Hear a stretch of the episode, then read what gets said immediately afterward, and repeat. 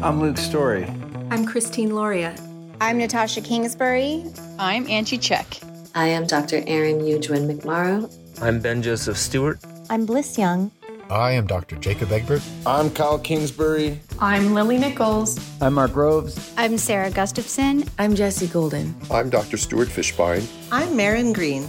I'm Kelly Brogan, MD. Hi, this is Kimberly Ann Johnson. Je m'appelle Rixa Freeze et c'est le podcast du gynécologue holistique. Hello, I'm Paul Chek, and this is the Holistic OBGYN podcast. Enjoy.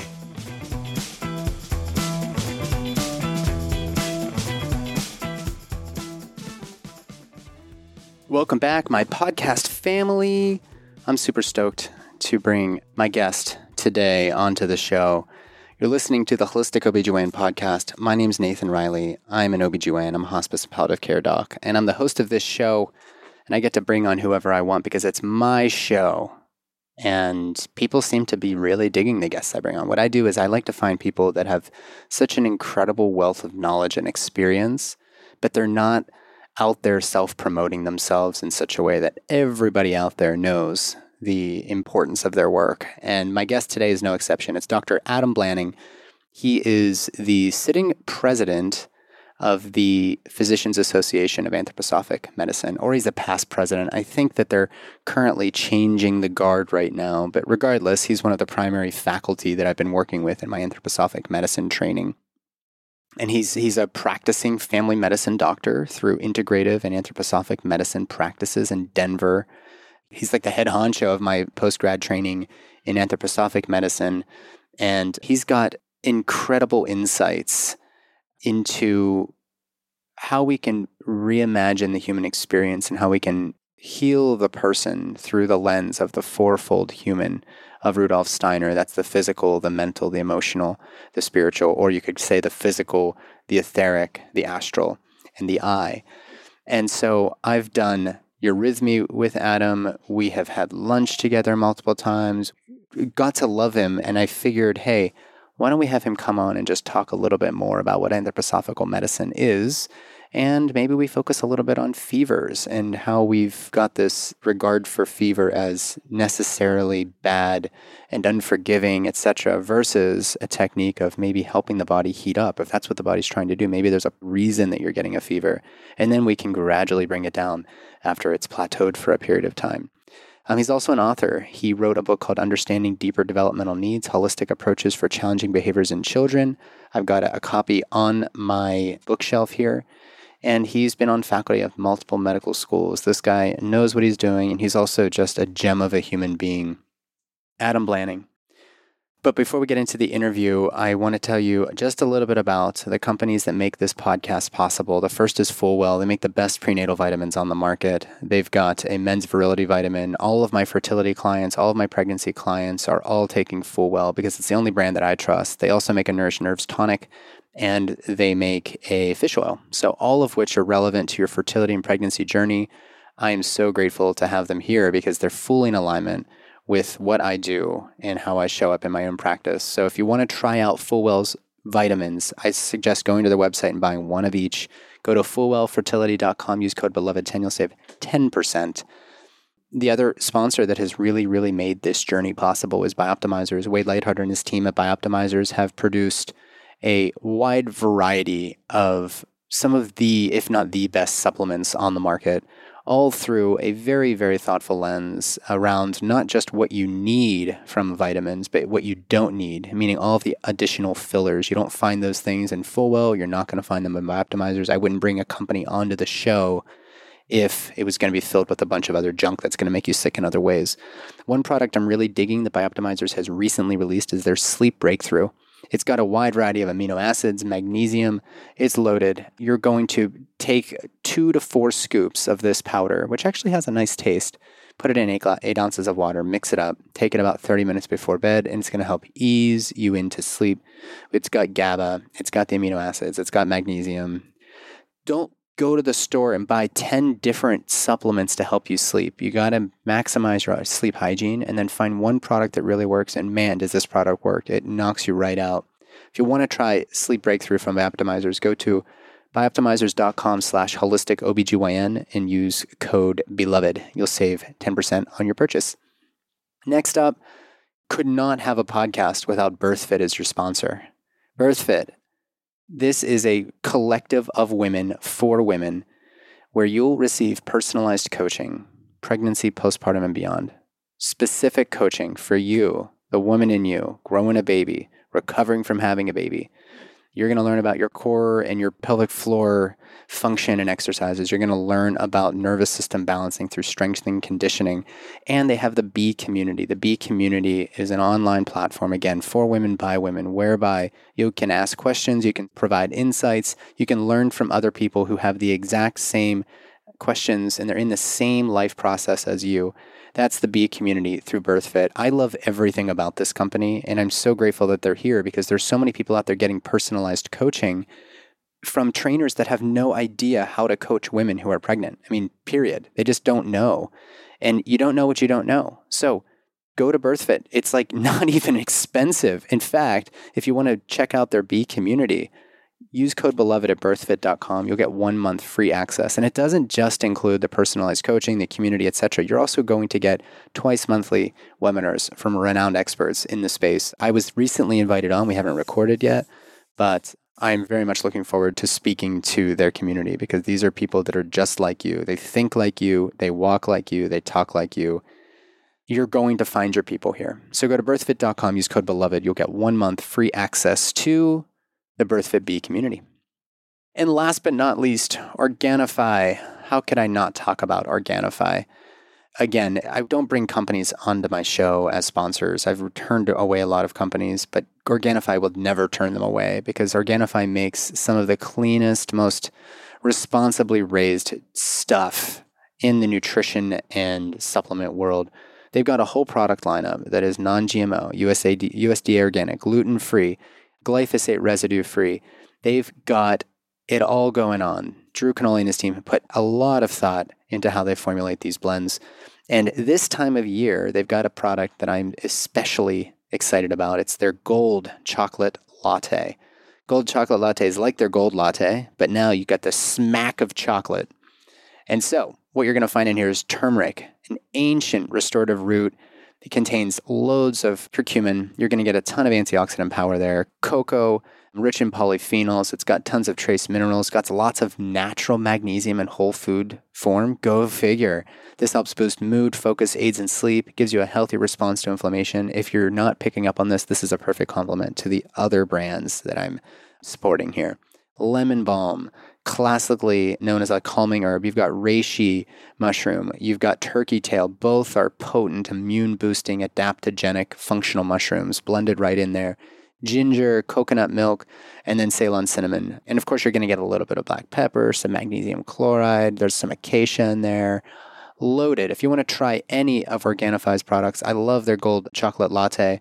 But even out of season, I like their gold latte. It's like one of my go-tos. Their gold chocolate is available for a limited time only though. So go to Organifi.com slash beloved. You'll save 20% on your purchase. And while you're there, pick up some red juice and green juice.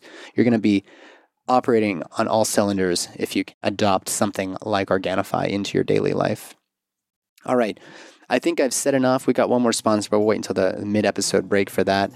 Without further ado, here's my friend, my mentor, and a very smart and kind human, Dr. Adam Blanning.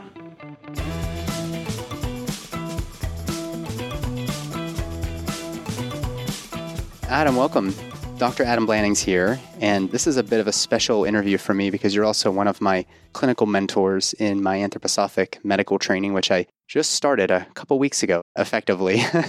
so, welcome, Adam, to the show. I'm going to have you introduce yourself, but I do think that this is maybe a little bit heavier of a conversation, a little bit more thoughtful because, you know, anthroposophic medicine is a little confronting, I think, for people. It shouldn't be, but it is sometimes for people who work in the allopathic model. So let's just pause and I'm going to guide us through three nice deep breaths. And if you're listening, I think you can join us. It'll be a nice practice to get ready for a, a very rich conversation. So I'd like everybody just to keep their feet planted flat on the floor, keep your shoulders back, kind of sit upright so that you feel like you're kind of being pulled by a string at the base of your skull up to the ceiling.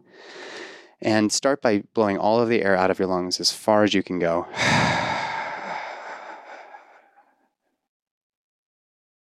And breathe in. And exhale. Let's do two more just like that.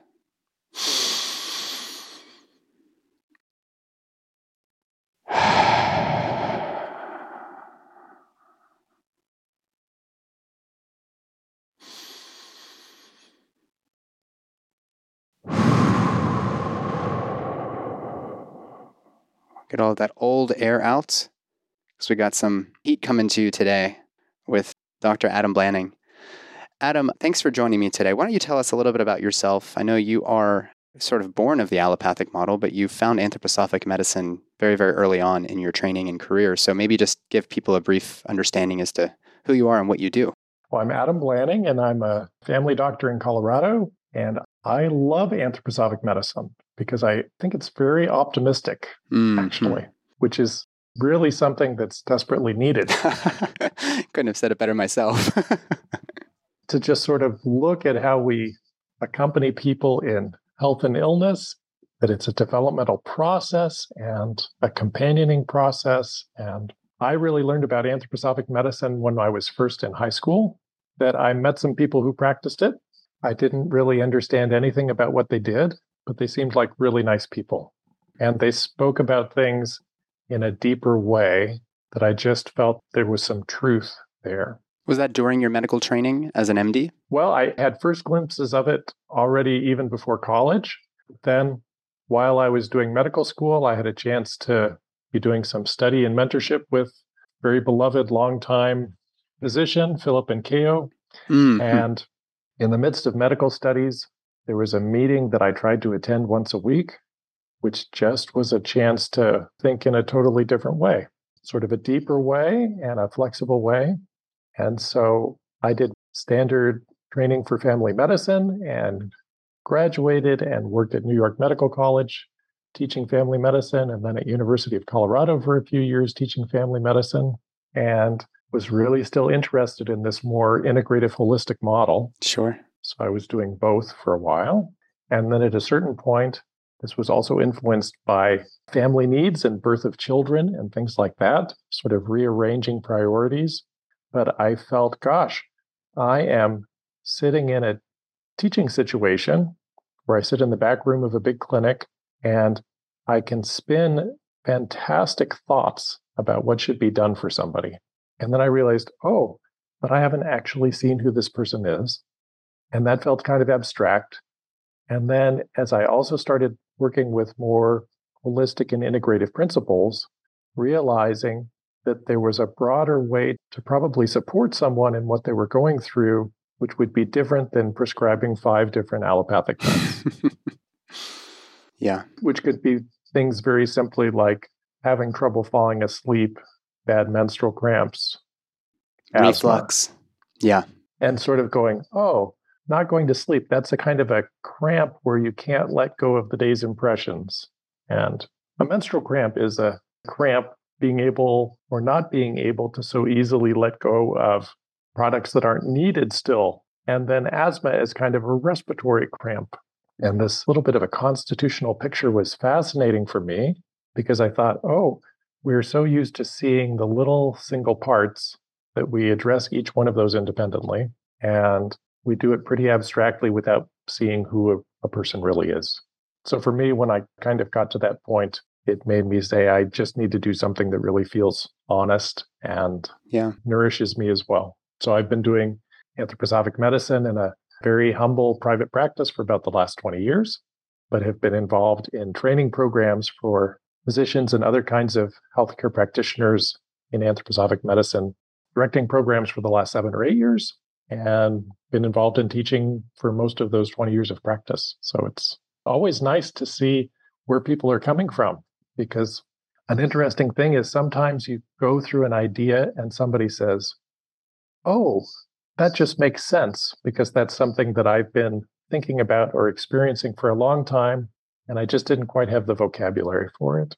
Yeah, before we started recording, I brought up some of the early chapters in a very, I think, accessible training manual for anybody who's interested in this topic. It's called Foundations of Anthroposophical Medicine. It's edited by two German authors Guus van der Bie, or it sounds actually Dutch, uh, They're, they're, Huber. they're actually Dutch. They're both It's Dutch. Okay. by Dutch training program. Yeah. There we go. So, and one thing I wanted to sort of remind people, because we're going to get in the weeds in this conversation, is that if you're an allopathic doctor, and let's say a lot of people have read Victoria Sweet's book, Slow Medicine, and she describes in that book the fast medicine approach that we all, as allopathic doctors, learned, which is still practiced in many, you know, hospitalist sort of routine daily lives, which is you go into the hospital at 637, you've got your big cup of coffee, the nurses bring you all of the lab reports, all of the imaging, or you bring it up on your electronic health record, the nurses give you a report. You've now rounded on maybe 12 patients. And then you've come up with an assessment and plan just from that objective data. And then you might have five minutes in the room because you've got so many work demands. This fast medicine seems efficient, but then it misses out on the experience between you as the healer, the practitioner, and the person seeking help. And so, if through that lens, if we were to improve upon the allopathic model, which so many people, as you mentioned, are becoming somewhat cynical about because we don't see many improvements despite throwing more and more money into this fast medicine model, could we improve upon allopathic medicine by including some of the principles of anthroposophic medicine? And when you read a book like one of these introductory texts, you realize that, and I'll actually read a line here. It is not a matter of one thing replacing something else, but of something more inclusive absorbing something less inclusive. So when we are talking about some of these kind of, they seem perhaps radical or woo woo or whatever. I mean, people use all sorts of words. Anthroposophic medicine is very sort of admittedly is saying, hey, we're inclusive of all of the other practices. This is a more unified model to help us orchestrate all of these different modalities, which have done a lot of good. It's not meant to replace it or to say that allopathic medicine is wrong or that this is more validated or anything. This is really a matter of what are we lacking from the experience between the healer and the healee. uh-huh. And so that was very validating for me to start reading these texts under the direction of you and your other faculty at PAM, which is the Physicians Association of Anthroposophic Medicine, if I recall. It's a tongue twister because you know like many other people we get through all of this training we look back and we're like gosh that really just like you said it's not really serving me. I don't really seem to be doing much to help my patients. I'm just adding more medicines or recommending more imaging or doing more surgery. This perhaps provides a deeper toolkit so to speak and can be very validating for those who feel like something's missing here. This isn't really what i signed up for. So i wanted to start by just acknowledging and reminding everybody that this may be confronting, but this can also be very validating if you can just approach the conversation with an open heart. Mm-hmm. Mm-hmm. So, Adam, anthroposophical medicine, it's a tongue twister. It stems out of the work of Rudolf Steiner, who was a 19th into the 20th century philosopher scientist. A Christian mystic is another term that's been applied to him. And when you read the breadth of his work, it's hard to pick little pieces out and apply those practically. But the body of work of anthroposophic medicine came out of his work and in conjunction with Ita Wegman. If I have any part of that history wrong, please correct me. what would you tell somebody? You're in an elevator, you know, hey, I practice anthroposophic medicine. What would you talk to them about? And yeah, how would you describe that to them? Right. Well, I think we could say that it is an integrative medical system. It is patient focused. It's multidisciplinary. Those are all words that can be used for a lot of things, but all of those are true. It also includes a lot of natural therapies and natural medicines, which are herbal, which are mineral, which are potentized. But there's a broad breadth of natural medicines and really as a very special appreciation of the natural world and how the human being relates to the natural world. We're actually connected with this world around us. And then I would say the most core aspect is really trying to build a picture of the whole human being. And when you start looking how big that picture is, that varies from different traditional healing methods, but almost all of them, there's really this whole bridging from very physical, testable, measurable aspects to what we could say are more functional biochemical aspects to emotional and social aspects, to really developmental, moral, and I will say deeply spiritual aspects. Mm. So let me pause you there because you used the word holistic before, and a lot of people associate holistic with natural. That's a part of holistic. But when we think of the original, the root, holism, we're talking about the whole person is not relevant without each of its individual constituent parts. And likewise for each of those parts, it means nothing outside of the whole organism. Not necessarily, anyways. And that's, I think, what Rudolf Steiner, his fourfold sort of understanding of the human experience, the human being, really does kind of fold into this definition of holism very naturally. So, since I have holistic in my practice name, a lot of people just think it means natural, but it actually means far more than that. So, sorry to interrupt you, but I wanted to insert that because the word holistic has become so such a buzzword. But continue. We're still in the elevator. We're on the 10th of 20 floors. and I guess holistic sometimes means alternative, mm-hmm, mm-hmm. or it's easy to think of it that way. But this is something that's actually totally different than a modern medical approach. And what is even more of a mouthful is that originally anthroposophic medicine was described as it should truly be called anthroposophically extended medicine. Mm. So the goal really is that you need to have completed a conventional medical training. You need to have gone through all of that. You need to understand how the body works. You need to understand anatomy. You need to understand sick patients. And really, this is not a rejection in any way, but this is an elaboration of that learning and of all of that science. And yeah, I think the holistic picture, when you get up into the emotional realm, that's not so hard, although we tend as a medical culture just generally to kind of separate things into their physical illnesses and there are emotional psychiatric illnesses. They are two pretty different realms. Mm-hmm. And sometimes you can get bounced back and forth because somebody will say, Well, this is not a physical problem. You need to go talk to so and so. And they will say, Well, I don't think that this is in my domain. I really think you need to go and get some testing done. That's right. So we're not so good at bridges, but fields like psychoneuroimmunology are really interesting.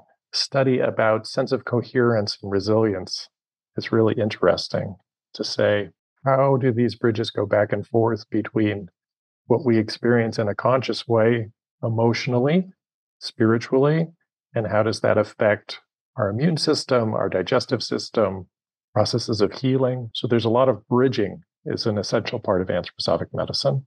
But I would say an additional piece that's really important is trying to recognize that each person is really a unique spiritual being. And that individuality is there all through a person's lifetime with really a picture of that aspect, that sort of spiritual kernel being there coming into a body and that aspect continuing after death, which I'll just say that can make a big difference in terms of sometimes we look at physical illness and say, oh, this is severe, or this is greatly limiting, mm-hmm. or debilitating, or that's something that's not working perfectly. And that's really looking on the physical level. But I think within anthroposophic medicine, there's the goal to really look behind that and say, well, who is the individuality who's experiencing this process and how do we not lose sight of them?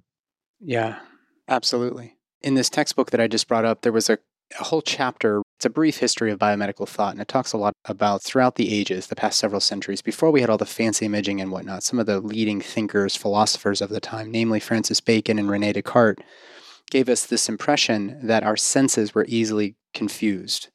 And so we need to take senses out of the equation. You know, Francis Bacon, that was like his whole shtick. And then, of course, Rene Descartes, I think, was probably the linchpin in what we now consider modern medicine, in the sense that if it's measurable, then it must be important. In other words, everything can be reduced to the axioms of mathematics, which in some regard, that's actually helpful.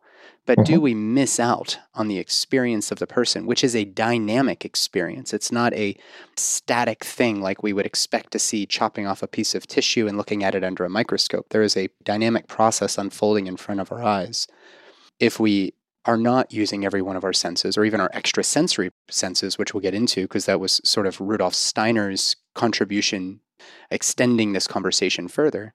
What could we learn more about ourselves and this person and our role right now at this moment in time, considering that we're perpetually in a moving stream and you're never stepping in the same spot twice. You're always in a separate part of the river, so to speak. So we've gotten all the way here, and anthroposophic medicine was introduced in the early 20th century, early to mid 20th century. Given just what we've said already, How did this approach change your practice? I mean, you went through the allopathic model.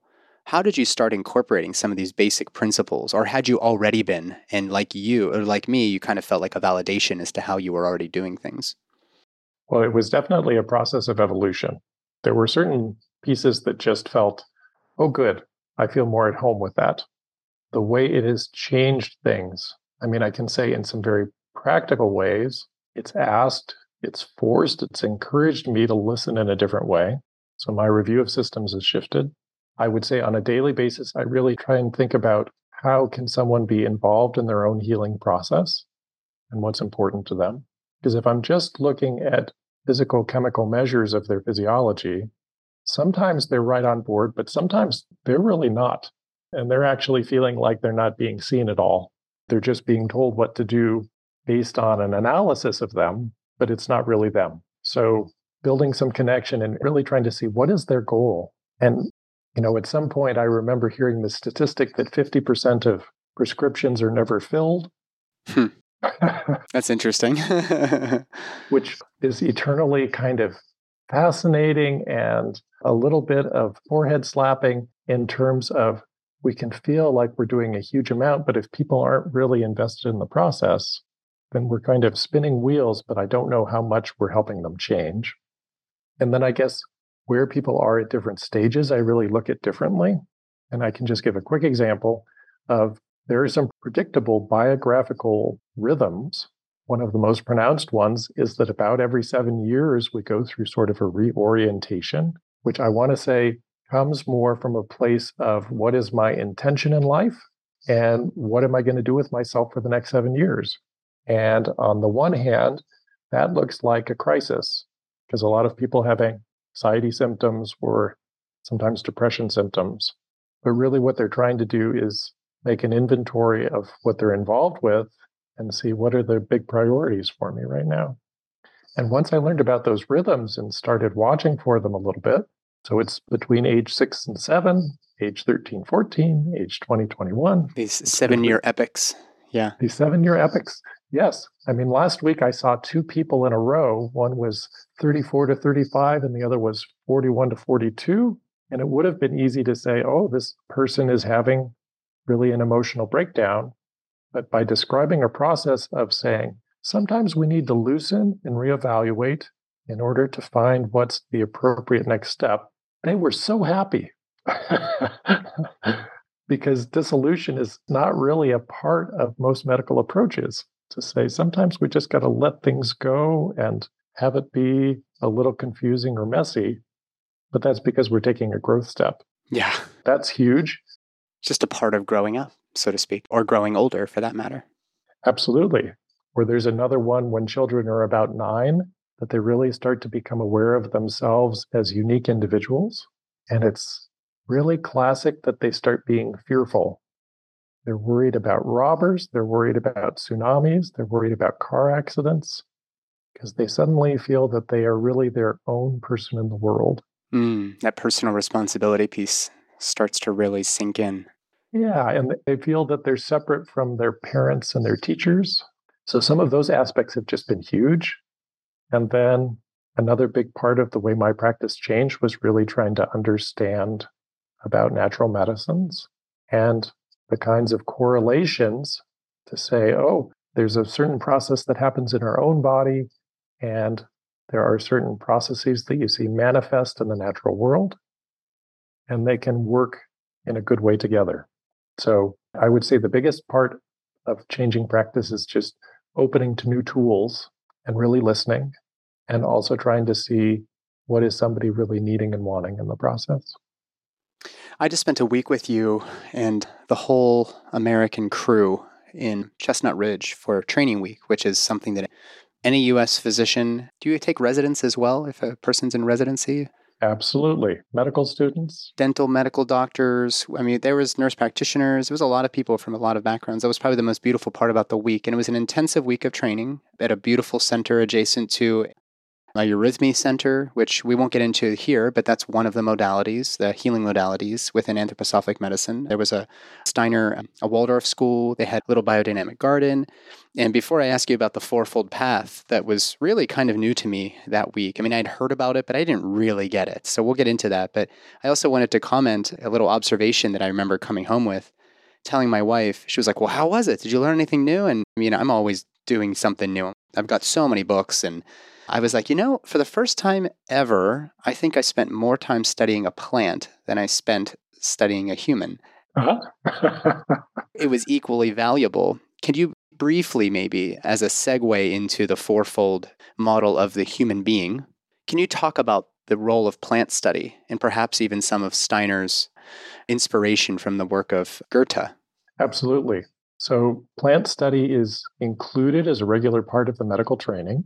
Now, if you studied every plant in depth, that could take years, although that's a nice goal because it's pretty interesting once you've spent some time studying a plant that you have a different relationship to it. Yeah, yeah, for sure. But I could just describe that observation process, which is, it relates a little bit to fast medicine. So, usually, and at least I'll say this personally, if you have some relationship to plants, but it's not hugely developed, you might look at a plant and go, oh, that's a sunflower. Ding, I know sunflowers. Great, oh, delicious seeds, big yellow, whatever. Like yeah. my grandma used to have them. Yeah, you have a personal relationship with it, and that requires no study. You've got a personal relationship, and you know that, oh, yeah, there's sunflower oil, and the toasted seeds are good, and they can grow really tall. But sometimes our observation really stops at that point. Or we might see a different kind of plant and go, oh, that's unusual. I wonder what that is. I've never seen that before. And we might investigate further, or we might just say, this is my usual level of engagement, and I know it or I don't, and then I move on. And really, a fascinating part of plant study, especially doing it in a group, is looking and trying to describe what you see without immediately putting it in context. And if we talked about a sunflower, you might or might not notice that the seeds that are in the center of the flower are in a spiral pattern. Or you might notice the flower so beautifully that you forget to even look and see what the leaves are like. Or you might look at the leaves but not the stem, and you might have no idea about what the roots of the sunflower look like. So there's this process of really trying to say, what are the details that I see specifically? And going around and sharing those in very objective ways. There is yellow, delicate structure that goes off the end of the round part of the plant, which is a kind of a very specific way of saying there's a yellow petal on a sunflower. But it makes you look differently. And then there are steps about trying to think of this plant, how it grows, what it will look like next month, what did it look like the month before, which is really getting into a time element thinking about vitality, thinking about processes of growth. And then as you go through these steps, you start to get an impression what might be the personality of this flower? If it was a movie star, what would it be like? Or if it was an artist, or because there's there's really a wholeness. We can see there's a beingness about a sunflower. We like sunflowers for a specific reason. And what's fascinating with many healing plants is that this actually works best if you know nothing about the plant, is that by going through this process at the end, you start to have a feeling for what is the activity of this plant. And very often it correlates just incredibly with traditional therapeutic uses of the plant. You can come to know what something can be helpful for by encountering it and really learning it and loving it and engaging. And those things are often confirmed through a biochemical analysis you can find what are the active components, but it's this much deeper relationship to it that actually I think it's more alive than a lot of what we do in sure medical training and sometimes in even patient encounters is really this kind of attention. I think if we approach this type of conversation from a very limited allopath or let's say biochemical sort of lens, you end up, you know, being very confronted by the idea that people living way long ago, like we're talking ancient Sumer, you know, earliest written human history, that people were still finding therapeutic uses. People were like, how could they possibly have known what that did? Or let's look at many indigenous, you know, First Nations groups within the United States. They're still carrying on traditions, perhaps, of using various herbs or preparations or whatever in order to gently heal various pathologies. What you're really referring to is this sort of signature, this archetype of what this thing means in nature. And how could that, given our experience or even just our observations, how might that play in to our healing process or our diagnosis and management of disease. I don't think we, you know, it's sort of like saying breastfeeding is good. The docs at Harvard said it was good. They did an analysis. Well, do we really need that to know that this works? Perhaps it helps confirm what we've mm-hmm. found. Mm-hmm. But, you know, in Western medicine, I think we kind of start there. We like, we have to prove it and then we can start to use it versus, hey, if it's useful, why don't we try to figure out why it's so useful? it's a bit of a paradigm shift, kind of a 180 degree turn in some regards. I don't think that they're exclusive to one another or that they should be divorced from one another, but it is a very, very different approach. And I will tell you, for your listeners, that when Adam was guiding us through this experience, it wasn't until maybe day five or six that we actually learned what the type of plant was that we were looking at. And we were also there in the early spring before this plant had really generated any new growth. So we've seen how it has developed over time. And I will say, as a student of this, that it was almost like doing a physical exam for the very first time in my life, not knowing what pitting edema was. All it was was a, a matter of observation. You're going to touch it. Is it cold? Is it warm? Is the skin discolored? Does the skin look healthy? Is there hair growing on the skin? Are there ulcers on the skin? Is the skin pitting, meaning when I press my finger into the skin, does it rebound quickly or does it fill with blood really quickly or does it stay depressed? I'm not doing a good job of this based on how we did it for the plant, but the point being that when we all started this practice, we actually started with plant study. And then we developed our notions of what pitting edema means when the skin stays impressed. And we just jump to conclusions that they have some sort of you know renal insufficiency or their heart's in a state degree of failure. And we jump to that as opposed to actually just spending time observing. To the credit of most doctors, you may not have the time to do all of that whenever, you know, administrators and whatnot are pressing you to see more people. But there is something to be said for just being with the tissue or the fingers or the joints or with a stethoscope or with your ear on somebody's chest and just being with it and just allowing the observations to unfold without bringing our experience and our judgment, I believe is the word that is used in a lot of these texts, to yep. the conversation. Yeah. Well, one aspect is I think we sense each other on a lot of different levels. I think we have a lot of senses. Doing patient consultations through telehealth, it's an interesting phenomenon. It can be really helpful. It also is limited. I work with lots of children, seeing how a child moves, how they talk, how they engage with you. That tells you a lot about them. Yeah. Aspects of warmth, of physical warmth, of social warmth, of interest warmth. All of those things I think we sense very much. I do feel that we get input on this bigger level very quickly when you see somebody and your doctor self says, sick, not sick. Because there are times that you look at somebody and you just say, ooh, this is not good. Yeah, something's up here. Something's up. And maybe they're not even complaining of something yet so much, or it's pretty vague, but you say, this makes me concerned. And other times somebody's complaining, but you have the feeling actually there's time. We can work on this. It's not an acute emergency. I think one aspect of this larger observation also is trying to sense, and I'll use the example of temperature. If somebody's temperature is elevated, is it because they are at the beginning of an illness or is it because they're at the end of an illness? Mm. Let's talk about fever because we were going to get into that anyways. But this yeah. is one of your really, really.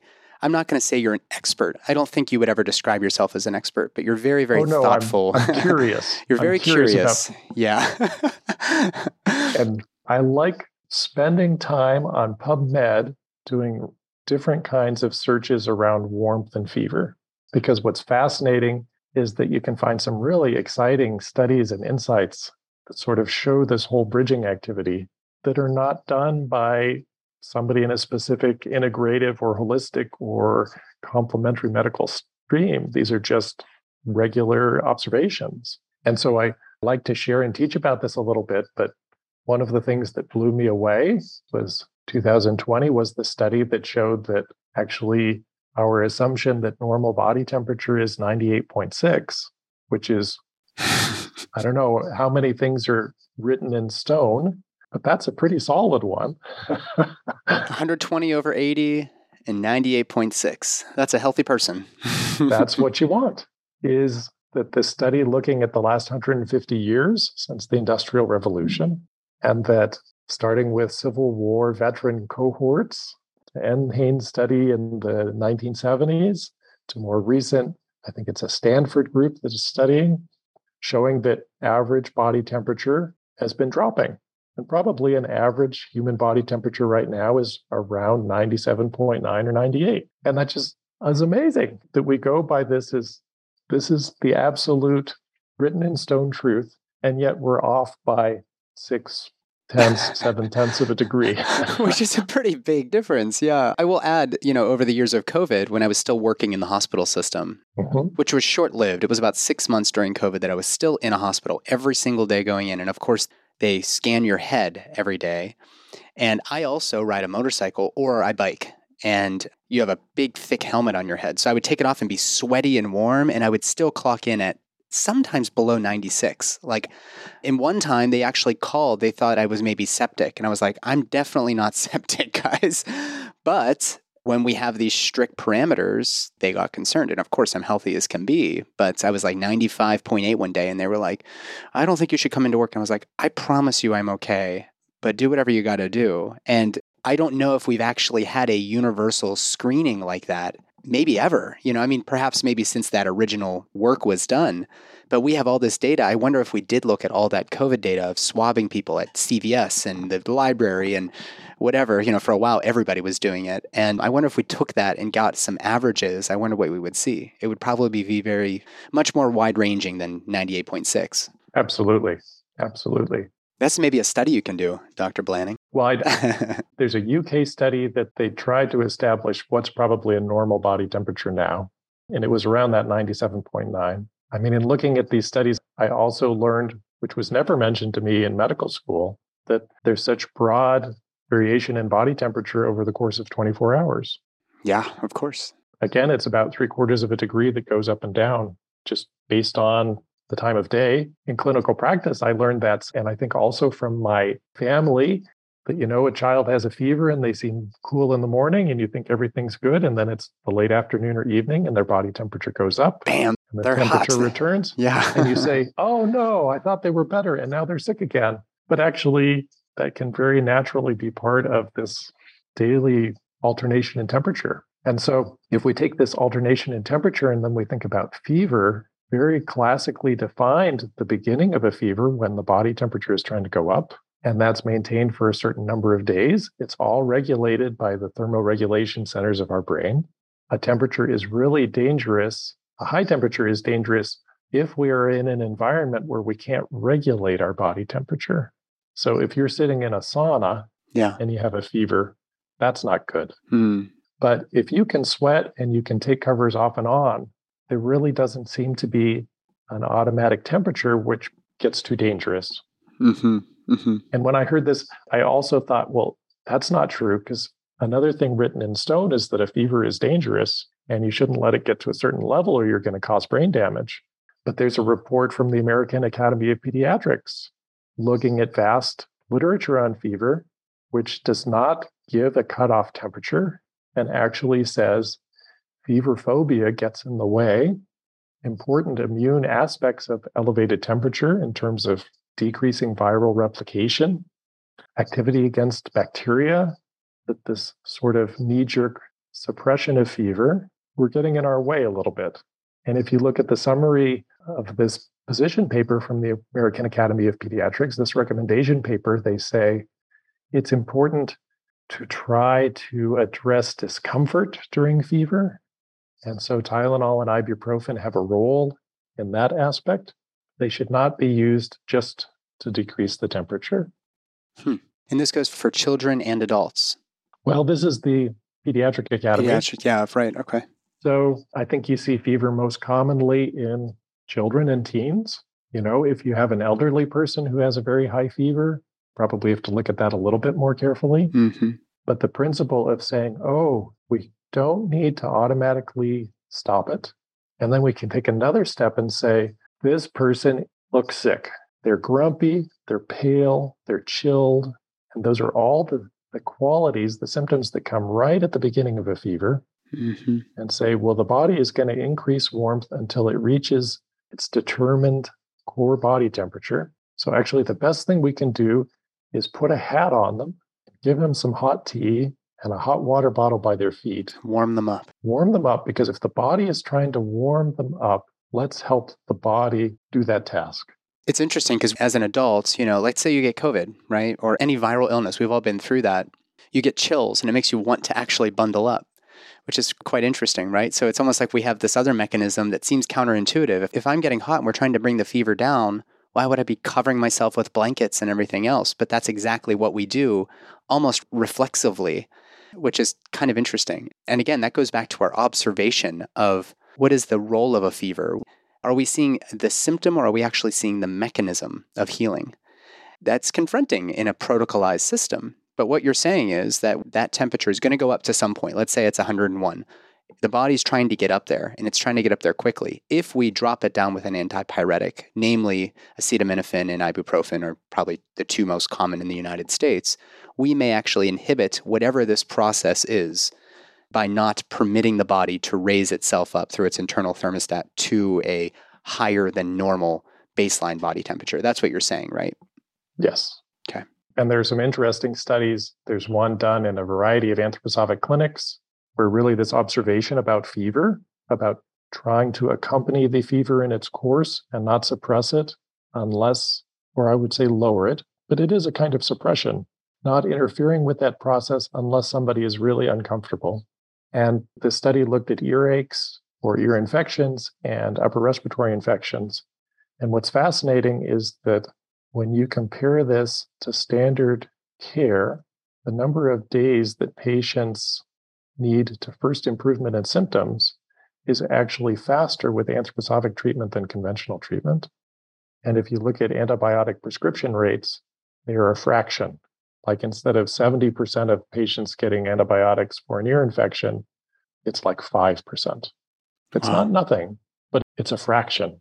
Versus maybe, I don't know, 80%? I mean, there's probably some populations where, or some clinics where every single child is going to be getting antibiotics. So if we could reduce that. Yeah. And one big theme that keeps coming up is antibiotic resistance. Sure. Because at some point, we're indefinite different clinical areas, we're kind of running out of some options. And so I think that can nudge us in this direction, but also just trying to take this little bit broader view and say there is an aspect of the human body which works in time, which works with rhythms, which is closely connected to vitality. And how do we study that and understand it as a friend? It's really about growth and regeneration. And lots of healing traditions, there's this understanding of the importance of vitality and growth forces. And I really think it's about this broader physiologic view.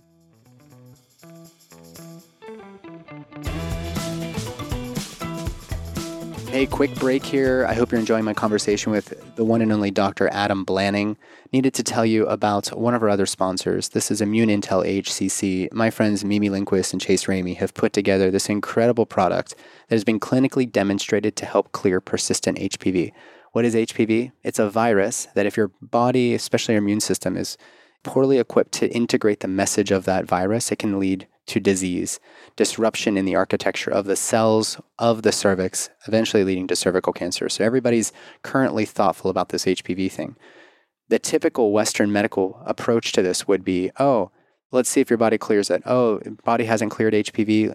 The cells are looking abnormal. You just bought yourself some painful biopsies and perhaps even an excisional procedure like a LEEP, cervical knife cone there's a whole bunch of issues that arise from that, including scarring of the cervical tissue, inadequate dilation, disrupting the birth process, etc.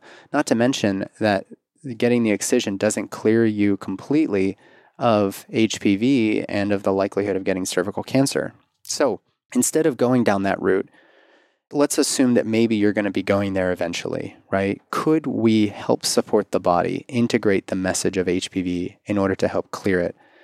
There are things like smoking, poor sleep, high levels of stress, poor nutrition. These are all things that we know can help. This is the staples of a healthy lifestyle.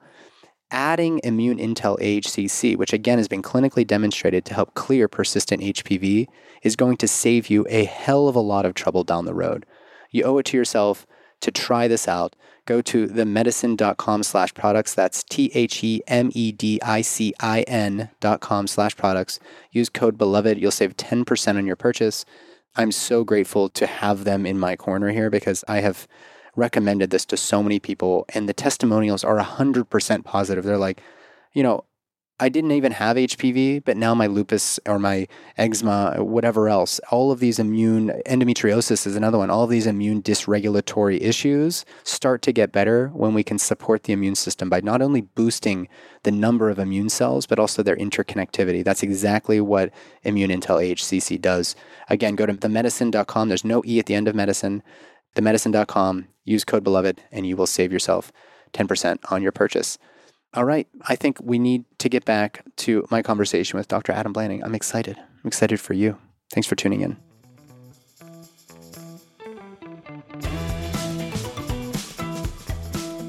What do you think happens when, you know, kind of feeding you softballs because you are so versed in this, but when an OBGYN talks about pediatrics and fevers, and I am a dad, I've got two little girls, I oftentimes tell people, you know, when my little girls get a fever, let's look at Penny, the two and a half year old. She gets these fevers and then wakes up the next day and she has more language. She's got more proprioceptive skills. I don't know, she's a little more daring in her balancing as she's going up the stairs or whatever. You know, it seems like something's happening. What is your sort of impression as to why sometimes these fevers are happening without necessarily some sort of infectious impulse for the immune system to go haywire? Well, we can connect it on a couple of levels. Probably the core one being that this aspect I spoke of in terms of our core spiritual individuality really works through warmth. I'll mention a couple studies. So you're feeding me softballs so I can geek out on all the variations of warmth. It's one thing to geek out on. A lot of people have, you know, their sports things, they've got their video games. Adam Blanning sits at home and geeks out on fever. well, it's it's fascinating when you were working with observations and ideas and then you see it validated. Yeah. So in terms of warmth in the outside world, I will say there's a great study looking at college students who were going to evaluate somebody and on the elevator ride up to where the study was to happen, the study coordinator who met them in the lobby needed to write something on a clipboard. So they asked the student to hold a cup of coffee. And the whole study was a randomization of whether the coffee was hot or iced. And they got off the elevator. They didn't even think the study had started. And then they watched a pre recorded videotape of somebody being interviewed and they had to rate them on different personality scales.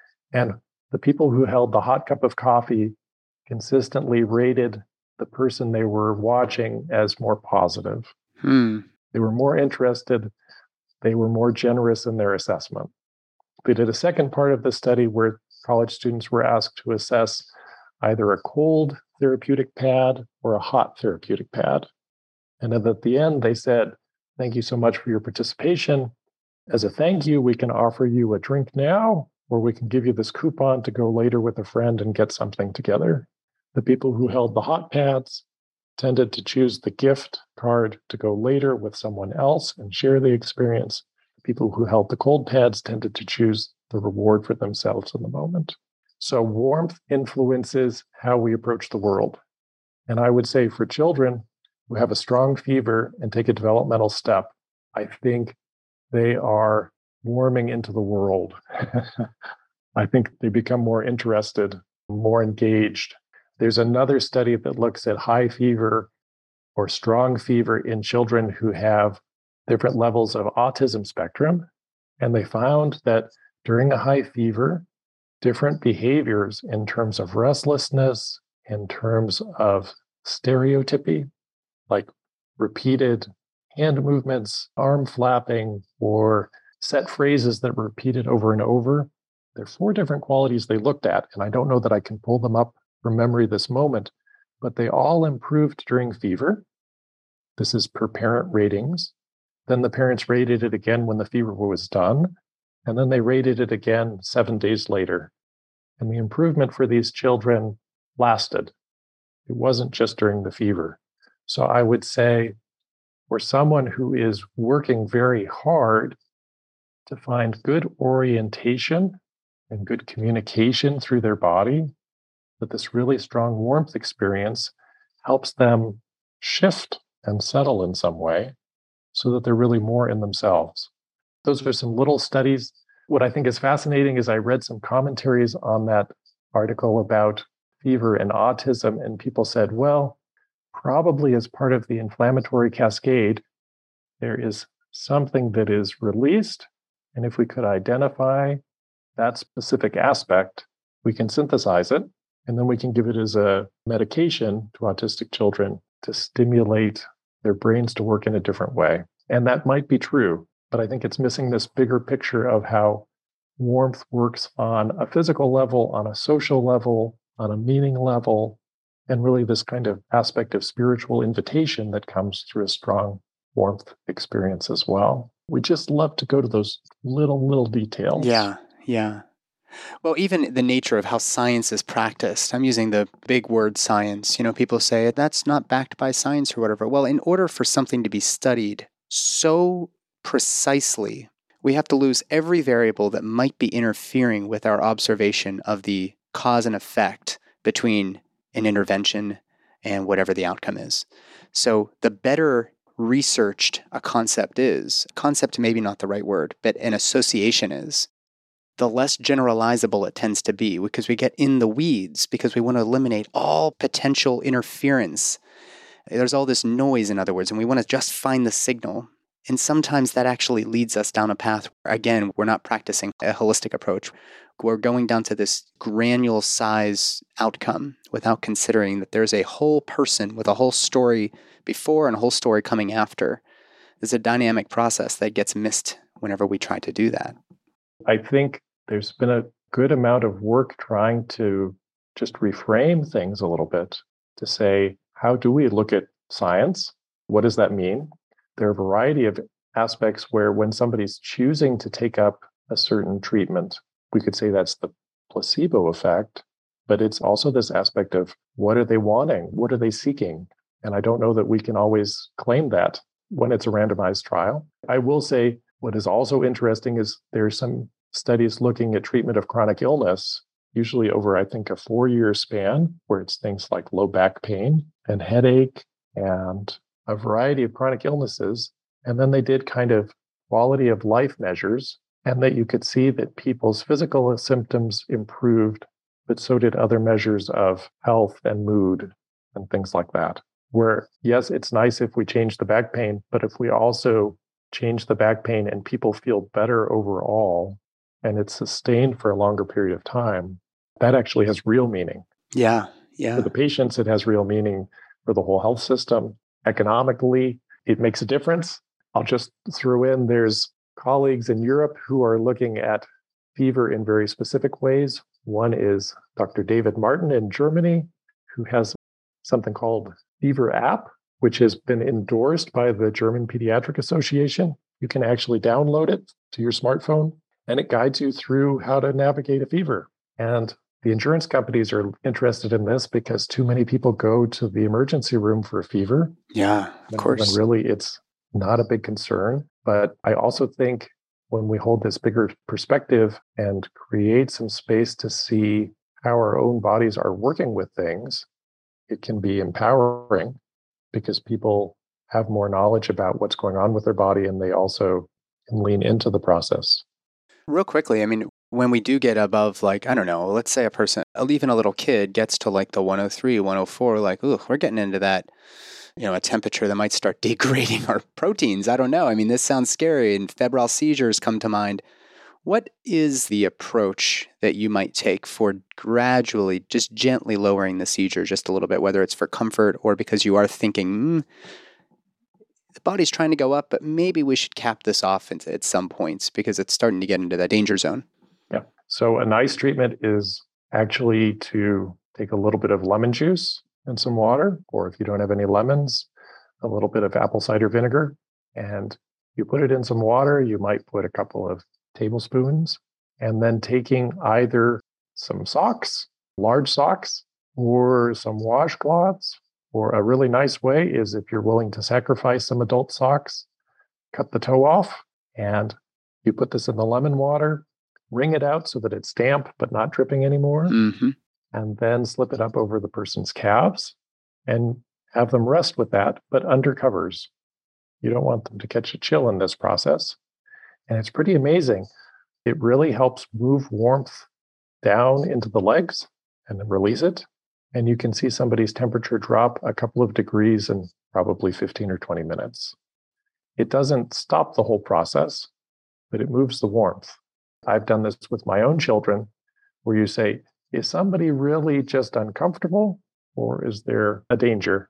And when the temperature goes down, it gives you a window to see how are they? And if they totally perk up and they seem fine, then you know that yes, they needed a break from the warmth. Yeah. And if the temperature drops and they are still confused or lethargic or things like that, then of course you've got to do more assessment and get more medical attention. But that's a very simple way to work with the dynamics of warmth. And a lot of the times, I think you see that actually somebody's doing just fine. And you can continue to let them working through this strong warmth process. Working through the warmth. I think that that's a really beautiful summary of your sort of approach to fever is that there is some function to this. This is not a necessarily something that is going to be catastrophic. You mentioned menstrual cramps and what came to me when you said that was in the process of giving birth, of course the uterus is contracting very hard, but it's functional. Yes, there's an experience of pain because we associate that cramping with pain, but there's actually also a function to this. This is actually a dynamic process whereby those contractions, which in the hypnobirthing and more natural birth community, they lose contractions altogether and they say surges. These are experiences of your baby being brought down and out into the world. And when you can reframe that, it actually makes it seem a lot less confronting or scary so to speak, for many women. And the same, I think, could be said for virtually everything, including fever, is to reframe our language around it a little bit. Let's help this person work through it versus let's battle it or let's, you know, knock it out with these antipyretics or whatever. That there's probably some reason the body is going through this. So let's help to encourage that and facilitate that as opposed to halting it and wiping our brow, you know, close call. right. Yes, yes. People actually get better faster yeah, I'm sure. When we can reach in and understand the process, yeah, it's just interesting. We all have sort of different inclinations too. There's some children who get a fever and burn very strongly for 24 hours and they're done. And they may have a sibling who never really gets a fever, but is going to have that cold and nagging cough for two and a half weeks. Yeah. Huh. It's not an absolute thing, but when you're looking for the gestures, they're, they're definitely there. Yeah. It does make me think about our two and a half year old. She went through periods of these fevers where my wife was really afraid and teething, especially. It's like, let's bring the fever down. Well, it's 100.5. It's barely a fever. And yes, she's a little bit uncomfortable, but is her body doing something? Is this fever not an infection, but perhaps a part of the remodeling of the entire jaw as a tooth is coming up through? And so, I mean, I'm making it very, I'm not over trying to overly confound that but even on simple terms, yeah, maybe there's some function, which, you know, I think is a nice segue into kind of taking a step back. And you've mentioned a lot of childhood. I know a lot of things can happen in a person's life in childhood. And through some biographical work, you might be able to pair up things that appear later in a later epic, these seven year epics, sort of in a mirror to what happened in the earlier epics. But without getting into the biographical work, I think what's important is I want to be respectful of your time as well, but maybe you could just describe what Steiner's fourfold model of the human being, which can be applied to any living or non living thing, really. Can you describe that real quickly? You bet. And Steiner elaborated on this, but a fourfold model has been there for a long time. The, the Greeks talked about it too, and the Romans, and we can talk about it in terms of four elements earth, water, air, and fire. You could talk about it in terms of four humors, which I remember that being presented in medical school as really such a simplistic view of the human being, which, if we take it in a straightforward way and saying, yes, you need to be bled or you have too much black bile or things like that, that doesn't really make sense. Yeah. It doesn't fit. Yeah. It's easy to take Galen out of context, you know, have everything right. In fact, he may have done some damage as to how we now perceive of, you know, through our lens of biomedical thought contemporarily. But if you read that work and try to apply it to your, you know, modern textbook on physiology, it's going to sound like wackadoo, but there's probably more to it that we just don't really have context for. So go ahead, continue. I think in some ways it's really about four lenses mm-hmm. or four interweaving aspects. First is physical body. What can be measured? What can be x rayed? What can be biopsied and fixed and seen under a microscope? And this is really the substance of the body. And that's essential. Mm-hmm. We work with that all of the time. And knowing how that works is really important. But so things which can be easily quantifiably measured tend to fall into that category. And we tend to move to that category when we're doing testing and assessment in lots of different ways. I think a second level is more this aspect of time, of how do we grow and change over time, a study of vitality, a study of growth, and that we really have regenerative forces in us. A very striking example for me is the difference between seeing someone who is in a coma versus someone who has died. There's just it's a different in vitality. It's different. You yeah, can, you can something say missing. it has to do with gravity. It has to do with the fluid sinking. Yes, all true. But there's also an aspect of the vitality is just different. And we can also say it's the difference between stone and a plant. A stone's not going to change in time. It doesn't have its own vitality, but a plant is changing. It's growing. It will look different in the future than it did in the past. So, the second aspect of time and growth forces is really a whole aspect of the human being. And in anthroposophic medicine, that's usually described as parts of the etheric forces. Then a third aspect really has to do with emotion, with sensation, with particular types of ways that we sense things, that we feel things, specialized activities, where we can say the kidney is a very specific organ. It is working to filter fluid out and then absorb it back in. And actually, it's not so much an excretion organ, it's a sensing organ that we release and then we absorb 90% of it back. Mm. It's not a very efficient technical model. it's a lot of fluid movement there without a lot it's of a output. lot of fluid movement for just choosing. You know, if, if you were looking for a book on your bookcase, you wouldn't take 10 books off and then put nine of them back. not routinely, probably. Yeah. Or what is the difference between somebody who has high blood pressure, which is very much related to stress and anxiety, and they get pale and it's terrible white coat hypertension, versus somebody who is rounder and red and never feels whether their blood pressure is high and nothing fazes them. Those are different types of Absolutely. blood pressure. Yeah, yeah. And this is more in this sensation, uh, emotional, and then also particular gestures or archetypes of physiology. And in anthroposophic medicine, that's spoken about as astral forces. And then the fourth aspect is really this spiritual aspect of who someone is as an individuality, the I. Yeah. And the anthroposophic word for that is the I, because the organ that we see with the eye, but the capital letter I, because that's a word that we can only use in reference to ourselves. So we've got the solid, we've got the mineral body, I think is maybe a way to put it. Mm-hmm. Then we have the plant kingdom in our classification system, but obviously there's a spectrum there. That's where plants have an etheric force which separates it from the rock. It's just something we intuitively get. But then obviously Labradors or cows are separate from the plants because they seem to have this feeling component. Plants are intelligent, they're thinking, sensing beings, but the feeling, perhaps the emotional side of the experience, there's something different in a cow that you don't get with a plant. And then the humans, you have the ability to be aware of this entire sort of hierarchy, so to speak. It's not really a hierarchy, but the word I think Mhm. serves. Yeah, so this is the fourfold model. Go ahead. I'm sure you were going to tie it all together. We could say substance, growth, awareness, self awareness Mm, I love that. would be another way to describe it. That step from plants to animals, we also see amazing kind of specialization and differentiation in animals. They can do incredible things. Uh, dolphins swim as masters. A beaver can cut down trees beautifully.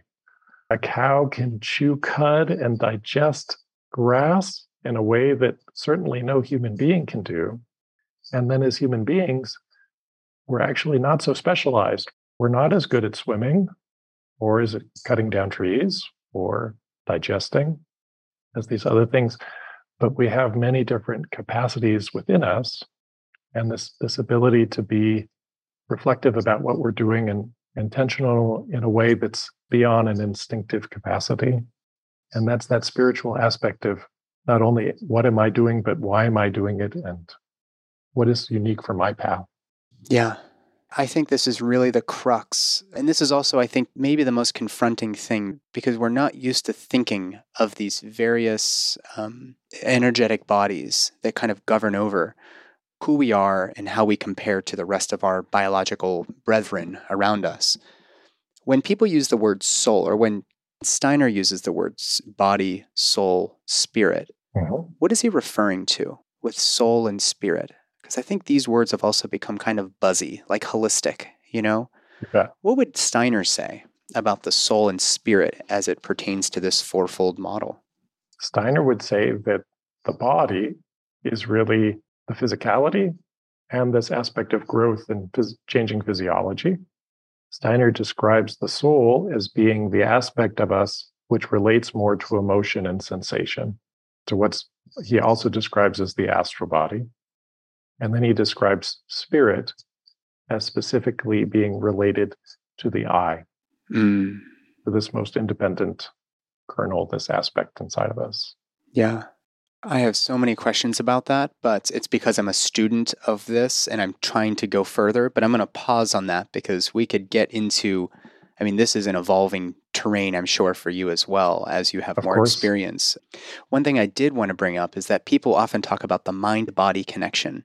I think that's part of the way there. But I read a really interesting quote from Steiner recently that said that the mind is the sensing organ for thoughts, and that consciousness is the synthesis of that, the percepts and the concepts. So, what we're observing and what we're our sort of synthesis of those ideas, putting all of that together, that is consciousness. But the mind and body alone wouldn't be enough. Do you have any reflections on that? I just feel like this mind body piece is really, really hot right now. I think it's really hot. I think we have to be a little bit careful with it because it tends to separate things again. Right, right. Yeah. I've got my consciousness and I've got my body, Mm-hmm. Mm-hmm. and I work on one or the other. But really, the, these are flowing into each other all of the time. And we tend to think about mind as being the part of us which is consciously accessible through thought. But even if we just look at our nervous system, we've got our brain, which is much more related to this consciousness aspect. But then we've got a sympathetic nervous system, which is accessible to consciousness, but it's doing a lot of things on its own. And then we've got a parasympathetic nervous system, which is mostly unconscious. And, you know, estimations that if you look at the ganglion of the parasympathetic nervous system, there's as many nerves there as there are in the central nervous system. So I think that's just a beautiful picture of this bridging and the parts that we can consciously feel. That's where we tend to put all of our eggs in the basket, but it's just a part. In the same way that we could say, only the parts of the human being that I can physically, chemically test are real and nothing else is real. That's a part, but it's not the whole reality. Very practically, I would just say you can have somebody be very sick physically and finding tremendous meaning and importance in what they're doing. And you can have somebody be physically well and not be finding that purpose and connection and intention because we tend to equate one with the other. And they're different ends of this bridge. It's so nice to be trying to understand that bridge so that we can see is this a moment where I really need to focus on physical testing and control this process, guide this process? Or is this a time when I really just need to respect and honor this person's experience? Yeah. The study of esotericism in general tends to lead down these paths where it's you've got more questions than answers at the end of that particular conversation. I remembered the quote, by the way, it was that thinking is the sense organ for concepts and ideas, which I think is a really fascinating, tremendously difficult thing to acquire and then to kind of go forth with. But these little kernels, I think, really will help us, I think, bring forth a, a more comprehensive, integrative approach to healing. So thank you for doing your best in answering some of these hard questions. I did have one final question because I think a lot of people are going to be wondering when you said natural remedies earlier, and then you also used the word potentized. Is that the potentized? Is that the word yeah, you used? potentized. Mm-hmm. We are talking about dilutional remedies. And some people immediately go to homeopathy, but the approach to remedies through the lens of anthroposophic medicine is quite different from traditional homeopathy. Can you maybe talk a little bit about? I remember we had a great pharmacist, I can't remember his name, at our training week.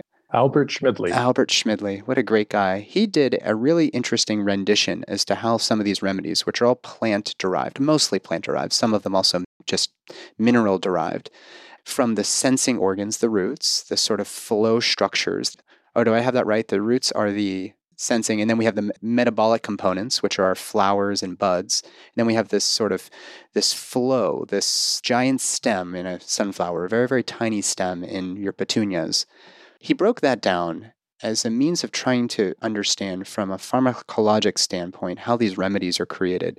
Can you maybe assuage some people's hesitations around a dilutional therapy, maybe through the lens of what Albert was teaching us at a training which which by the way was way over my head but i was like this guy might be a genius and i need to study this a little harder so i immediately went home and bought everything goethe well at least that was available you know for trade paperback from goethe and his study of plants in order to better understand this but anyways this will be our final question adam. I appreciate your time today. You bet. Well let's see. In terms of the preparation of the medicines there is this process this science this patterning of saying, oh, again, there's a relationship between the human being and the plant and the natural world. And different parts of the plant work in a process way, in a gesture way, we could say in an energetic way, with different parts of the human being. So that's one aspect. It's totally fascinating to say, oh, if I really want to work with the middle part of the human being, with the lungs especially, or maybe the heart and the circulation, then a plant, a plant's leaves could be particularly helpful.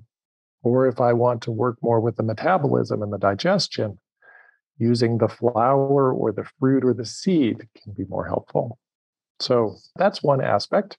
I guess in terms of things which have been prepared in a potentized manner, which are diluted, the key aspect there, I think, is this is one of my favorite sentences in anthroposophic medicine, which comes from Rudolf Steiner, is that substance is a process come to rest.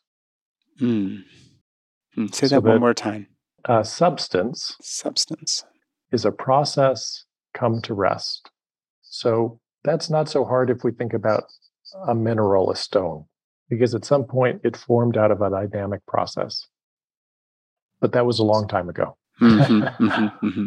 If we think about a plant, maybe that's not so hard because we can say, yeah, a plant is very vital.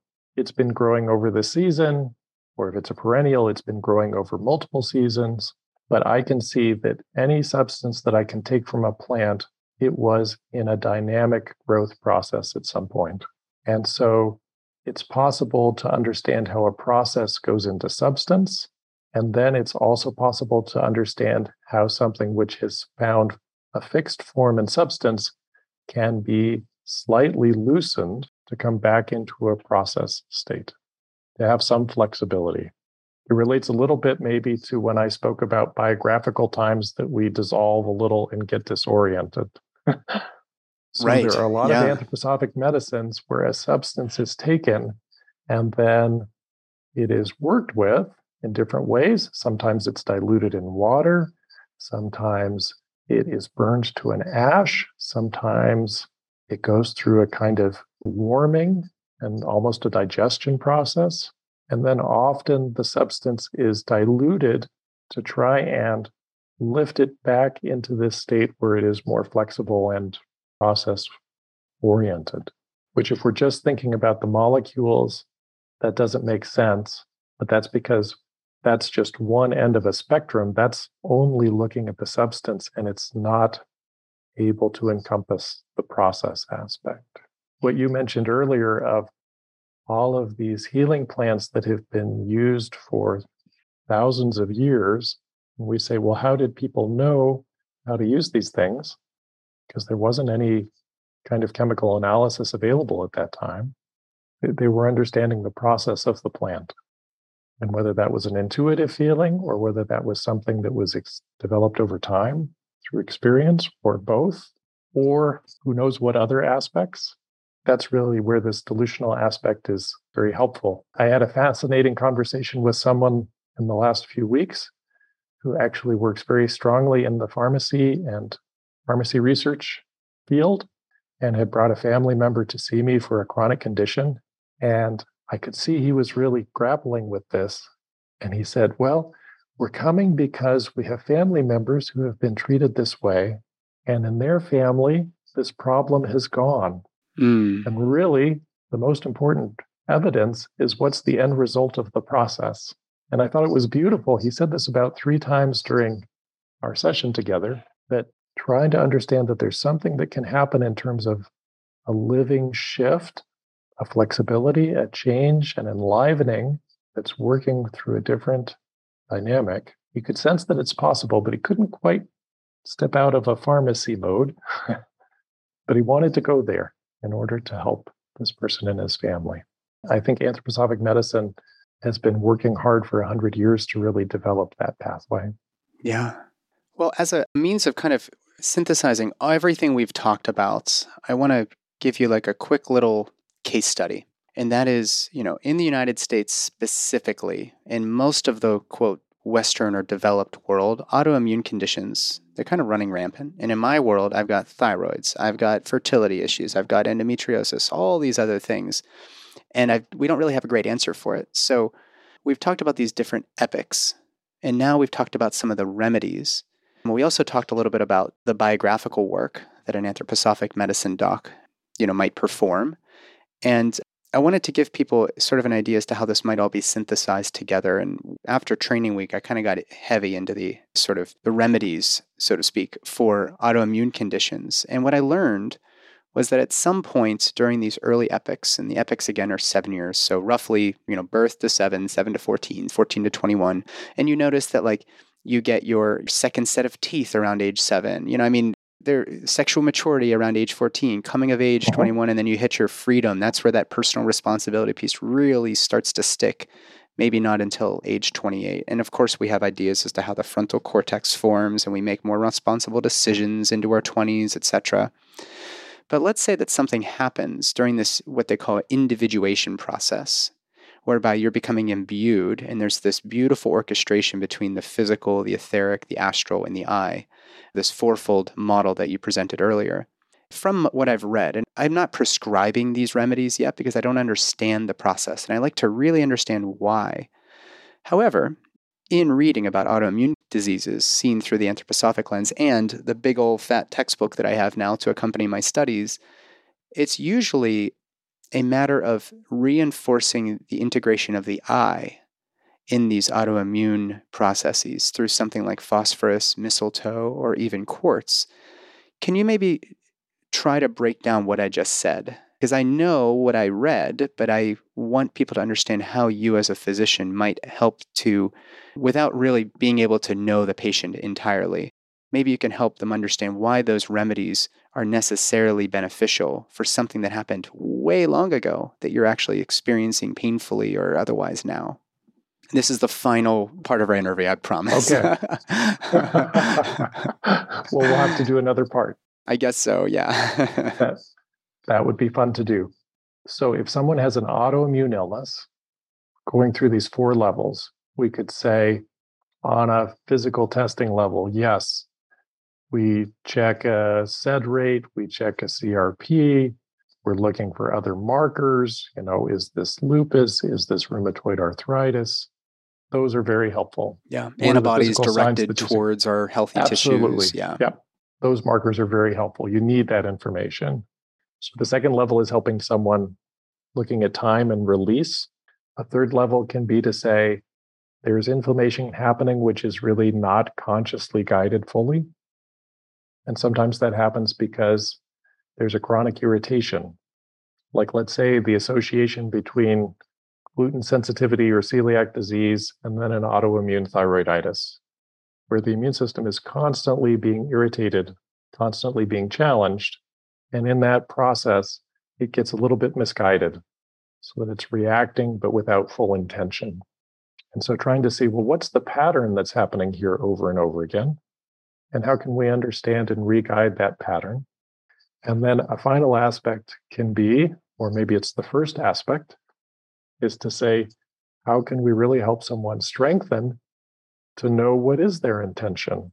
How do we help strengthen their I? Because some of the medicines that you mentioned in terms of phosphorus or quartz, these are very important things therapeutically that can help us feel really who we are and where our boundary is.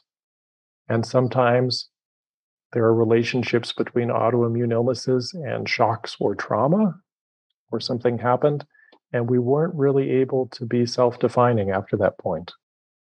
Or we've been so busy pleasing and taking care of other people that we've lost our own ability to self define and self care. So, this aspect of treating the I with these strengthening remedies is really trying to say, let's also help support the person who's guiding the ship and that's important for future as well, because what's happening is inflammation at the moment. That may be something that's washed downstream from experiences or imbalances of last week or last month or a decade ago. And how do we change course so that it's really going to be different in future? Wow.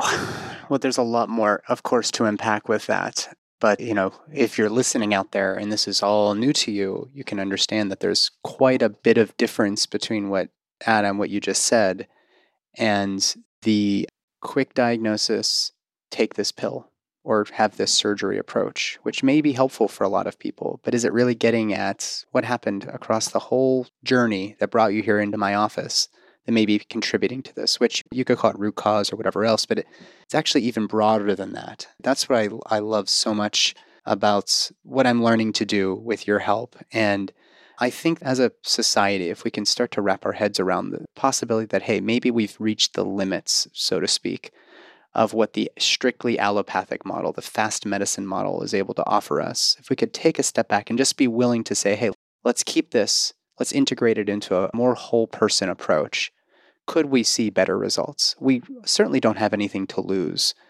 And I think everybody, you probably have a very busy practice because you're so, I don't want to say good bedside manner because it's so cliche, but you have like this warmth about you where where in order to be able to share some of these vulnerable things, maybe it's past traumas, whatever else, I think it also is reflected in just how you show up as a teacher. Is you're so warm and you just seem like you're safe to share these things with, and I think that that's also lacking in the fast medical model, where you get to see your doc for. I remember reading a British Medical Journal study that showed that in the average primary care visit, that a patient gets 22 seconds to speak before their doctor jumps in and starts to diagnose and treat their issue. You know and so what you're describing takes a lot of time, but I think it also would be very therapeutic for us as physicians to be able to really get to know a person better before we start trying to implement tools. So I said a lot there. All of it is to say thank you for showing up in the way that you do and for spending time with me today.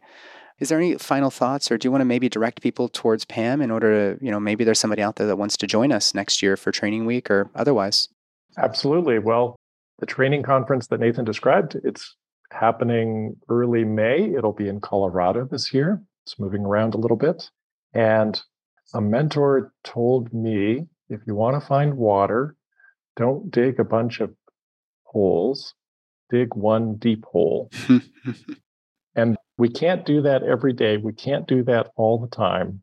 Prednisone is still really important for autoimmune illness at different times, but there are so many more options and viewpoints for it. And you get to the place where you say, there's got to be more than just another course of prednisone. And I think when you're exploring these broader aspects of medicine, it doesn't mean that you have to change everything that you're doing. It can just be saying, there are some times with some patients that I would like to dig deeper, and I'd like to have some guidance and community to be able to explore that because it has huge meaning for the people who can do that. And I really think as a practitioner, it brings great meaning. And I started by saying I think anthroposophic medicine is actually a very optimistic medicine because I think you see these processes of development and change and say, what I'm doing has meaning. I love doing this. Well, thank you so much, Adam. Where can people go? I mean, where would you like them to go, either to reach out to you with questions or to maybe even join us? I'd be fun to meet somebody who's a listener of the show. Maybe I'll be the vanguard here for the OBGYN community too. that would be nice. That would be nice. You can go to the website, which is Anthroposophic Medicine. That's A N T H R O P O S O P H I C medicine. There's also a, an international website, which is Anthromedics, which has a lot of good introductory material. Start there. Those are good places. And happy to answer any questions and would love to see people at the training course next year or some of the webinars and things that we do during the rest of the year as well. All right. Thank you so much, Adam. I'll see you actually tomorrow night for class. We'll keep studying. Absolutely.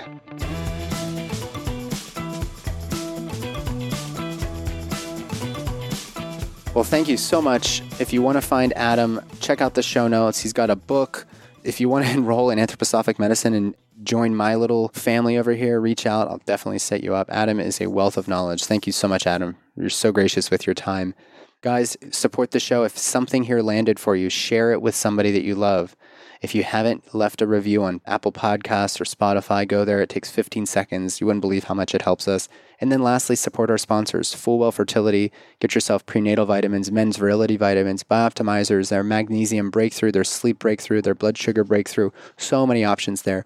BirthFit with code beloved at birthfit.com. You're going to get one month free access to the B community, Immune Intel AHCC I've said so much about this company. I love this company. I've got bottles in my medicine cabinet at all times.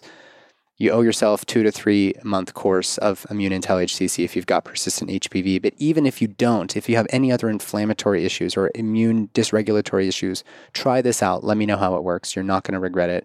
Last but not least, Organifi. Pick up their gold chocolate latte loaded with with turmeric, with functional mushrooms, etc. Help you ease into sleep at the end of the night, loaded with nutrition.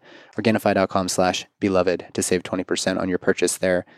I'm Nathan Riley. Nothing you heard here is medical advice. This is merely education, entertainment. I hope you've been enjoying it.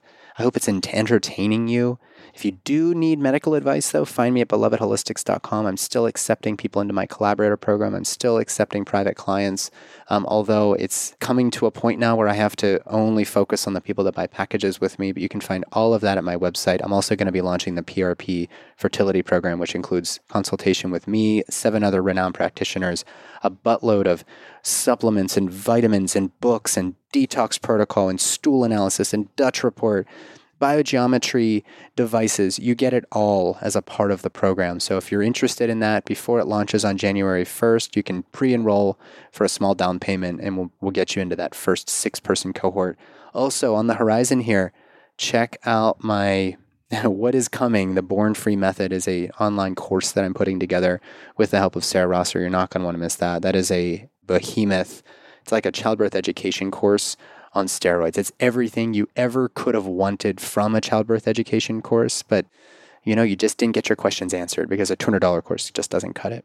And then lastly, at the CHEK Institute, I've just released my natural fertility program. It's only 130 bucks and it is it has a 150 page manual that comes with it. It's basically my first book. So for $130, you get everything you're going to ever want to know about the Western medical fertility workup, and then, of course, the application of the CHEK system, the holistic lifestyle coaching program, to get your body working on all cylinders so that you can either conceive naturally or increase the likelihood of you getting pregnant when you go down the route of IVF or IUI. That course, by the way, is included in the price of my PRP fertility program. So, all of that is available at belovedholistics.com. I'm so stoked to be bringing JW Ross onto my next episode, which is the first one of the new year. It'll be 2023 when you hear this on the 4th of January. JW Ross, the guy who created and oversees the entire manufacturing process of Feel Free, one of my favorite daily tonics. He's going to be chatting all about Feel Free, Kratom, Kava, an awesome story that guy has. So I will see you guys all back here next week on the Holistic OBGYN podcast with Mr. J.W. Ross. Take care, everyone. Bye bye.